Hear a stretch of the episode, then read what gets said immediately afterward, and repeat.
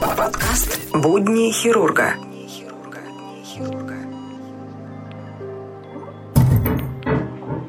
18 мая 2018 года, пятница. Всем привет, в эфире подкаст «Будни хирурга», девятая серия. Дежурство началось мягко. В приемнике был один пациент с панкреатитом. В итоге мы его отпустили домой. Далее поступали кишечные колики, холециститы. Часов в 6 вечера скорая проснулась. Извозчики начали возить и началась работа. Пациентка 57 лет, боли в правом подреберье. Сегодня ей сделали УЗИ в частной клинике. Там врач УЗИ написал то, что есть конкремент в желчном пузыре, стенка пузыря утолщена до 4 мм, то, что все признаки за обострения острого холецистита. Скорая привезла ее к нам, а мы сделали по-новому обследование, и наш врач УЗИ написал то, что камней нету, стенка желчного пузыря в норме, и то, что все хорошо. Вот такие вот дела. По общему анализу лейкоциты 21 тысяча получается, болезненность при пальпации есть, по биохимическому анализу повышение АЛТ и АСТ в районе 400, ЦРБ в районе 200, а общий билирубин 47, по рентгенографии органа брюшной полости без патологии, без изменений. Пациентку госпитализировал для дальнейшего наблюдения до обследования. Будни хирурга. Парнишка молодой, лет 25, наверное, у нейрохирурга с травмой головы. Со слова он упал, ударился головой, не помню, как упал. И во время сбора анамнеза сидит парень, э, ни с того ни сего крик, падает, бьется головой, эпиприступ, эпилепсия. Ну, со слов никогда не было приступов. Это второй приступ его жизни. Первый приступ был сегодня днем, он головой ударился, из-за этого упал. И сейчас прямо в приемном покое. Когда мы были мелкие, мне, наверное, было, не помню, ну, в классе втором, наверное, было я. Отец уезжал на заработки, я оставался с мамой и с младшим братом. Брат, брату тогда было, по-моему, два или три года, точно не помню. Мама в эпилепсии, и раньше у нее приступы были часто. Я помню момент, когда, а, это ночь, на часа два-три ночи, наверное, все спят, громкий-громкий крик. Я сразу понимаю, то, что это эпилепсия, мама приступ, что делать не знаю. Маленький пацан от э, испуга, помню, вышел э, в подъезд, начал стучаться ко всем соседям, кричать. Вышли соседи, помогли. И после этого случая я всегда помню эти приступы. И в этот раз тоже, когда парень там крикнул и упал, это я сразу помню тот момент, когда я проснулся от крика мамы, когда пенка изо рта, язык проглатывается. Но этот приступ был не первый у мамы, потом еще были приступы, но я уже с ними научился справляться.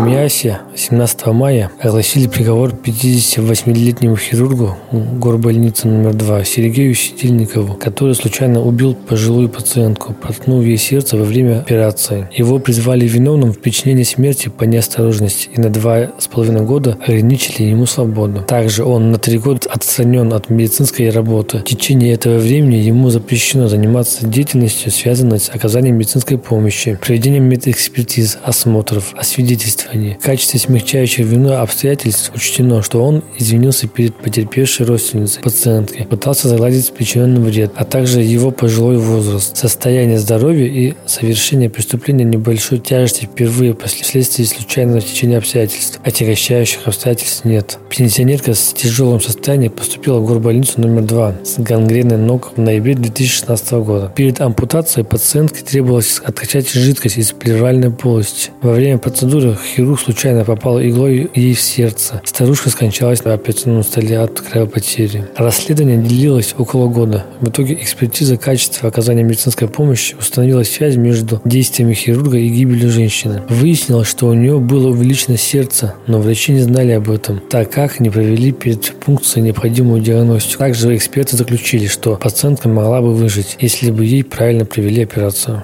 Суде он не признал себя виновным, говорил, что при оказании медицинской помощи никаких дефектов не допустил. Он утверждал, что причинение вреда пациентке было связано с ее тяжелым состоянием и наличием у нее сердечной патологии. Будни хирурга. Семилетней девушке по имени Амели пришлось ампутировать ногу из-за редкого вида рака. На голень осталась невредимой. Хирурги пришили ее на место бедра, чтобы использовать голеностопный сустав вместо колена. Хирурги Королевского ортопедического госпиталя в Бирмингеме предложили сделать девочке ротационную пластику голени. Голень повернули на 180 градусов и э, пришили на место бедра. Ей можно будет прикрепить протез, используя перевернутый голеностоп в качестве колена. Амелия, так зовут девушку, ее родители настроены оптимистично. По статистике больше 80% операций такого типа заканчиваются успешно и значительно улучшают качество жизни пациента в будущем. Семья уже решила, что девочке нужен не обычный, а спортивный протез. С ним можно будет бегать, прыгать и даже участвовать в паралимпиадах. Время 5.06. Снег пошел опять. Все покрылось белым слоем снега. Надеюсь, не будет гололед. Надеюсь, все оставят, потому что резина летняя. Всякое бывает. А время 5.32. Буквально где-то минут 25 прошло, как привезли пациента по скорой. Со слов а, фельдшера скорой помощи попытка суицида. А, пациент X, возраст примерно 30-35. Визуально у него области шеи торчит рукоятка сломанная от ножа. Подняли в операционную, сделали рентген снимки. Там нож длиной, наверное, сантиметра, наверное, 15, ну, плюс-минус, может быть, чуть поменьше, может, чуть побольше. Как говорится, дуракам везет, не знаю как, но нож прошел, не задел ни один орган. Нож извлекли, точнее, трахальный хирург вместе с травматологом работают. Сейчас рану ушивают, и все, повезло парню. Такие вот интересные случаи. Снимки рентгена, если получится попозже, сфотографирую и выложу в группу. Время 10.56. Домой так и не попал. Смену передал коллеге и больную, которая поступила под утро с острым аппендицитом, подаем операционную. Сейчас позовут, пойдем прооперируем ее. И потом домой пойду. Спать хочу, жутко голова болит.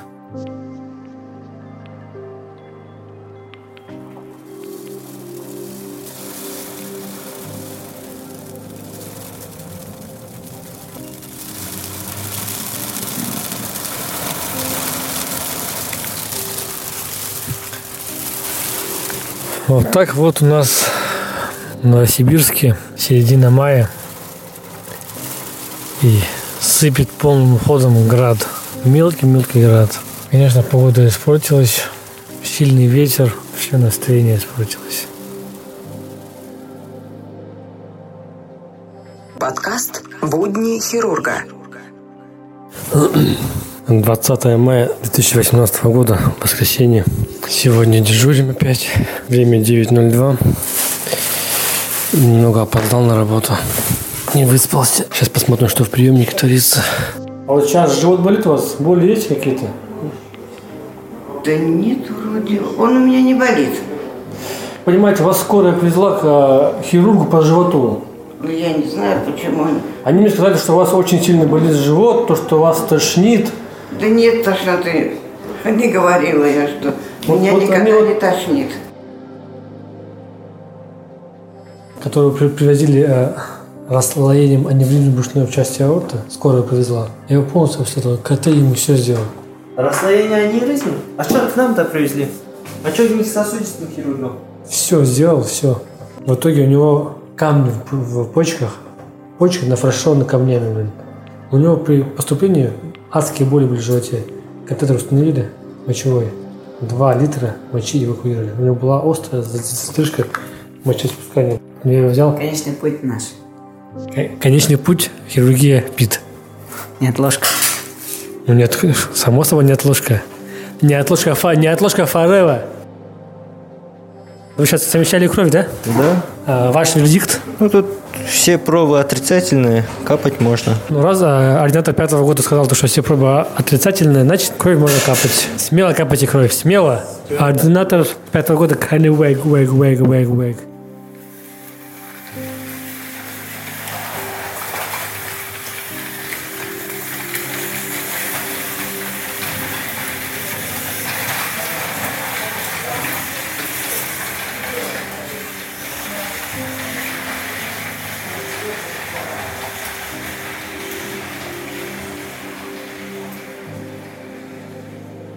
Время 16.30.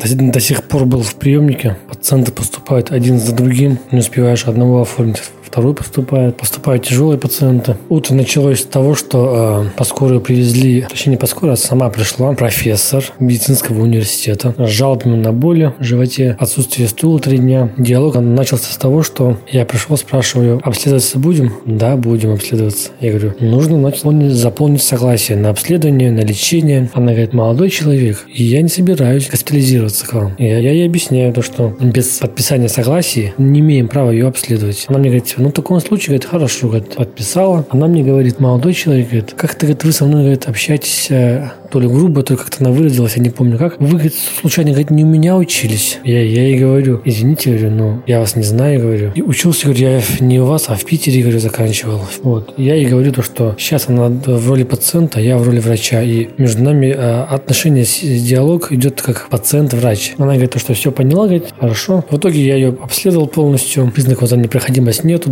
рентгенография, опорно-брюшной полости, все спокойно, биохимический анализ без изменений, общий анализ крови тоже хороший. По УЗИ пишут э, то, что здесь какая-то грыжа на передней брюшной стенке, в принципе, она пальпируется, ощущается. От госпитализации она отказалась. Все, отпустил домой. Будни хирурга.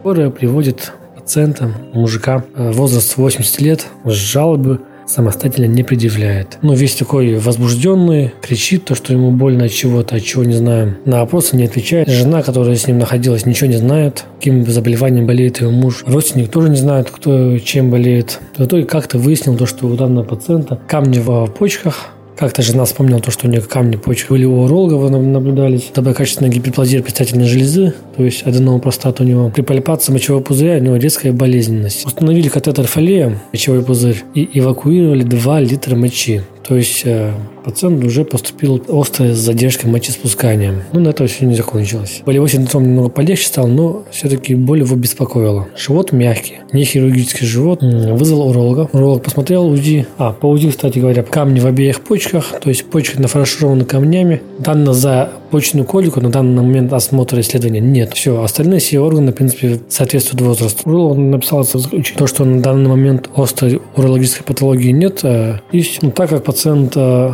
до вчерашнего дня был контактно, спокойный, а сегодня утром перестал контактить, то есть все это дело началось. Позвал э, невролога для осмотра на предмет исключения острого нарушения мозгового кровообращения. Невролог посмотрел, написал рекомендацию о том, что нужно сделать компьютерную томографию мозга для исключения субарахноидального кровоизлияния. Все сделали. Данных за субарахноидальное кровоизлияние нет. В итоге, а, терапевт тоже пацана посмотрел, тоже по его части все нормально. А, привозили его, кстати говоря, скорая привозила с диагнозом расслоение аневризмы брюшной части аорта. То есть первоначально он был пациент сосудистый, привезли его к нам. В итоге, посоветовавшись с следственным хирургом, решили его госпитализировать в наше отделение. Пациент сейчас находится на нашем отделении капается. Хочется это дело резюмировать тем, что скорая привезла пациента с их диагнозом расслоения аневризмы брюшной части аорты. С чего они так решили? Какая аневризма? Почему именно к нам, к неотложной хирургию, к абдоминальному хирургу с аневризмой?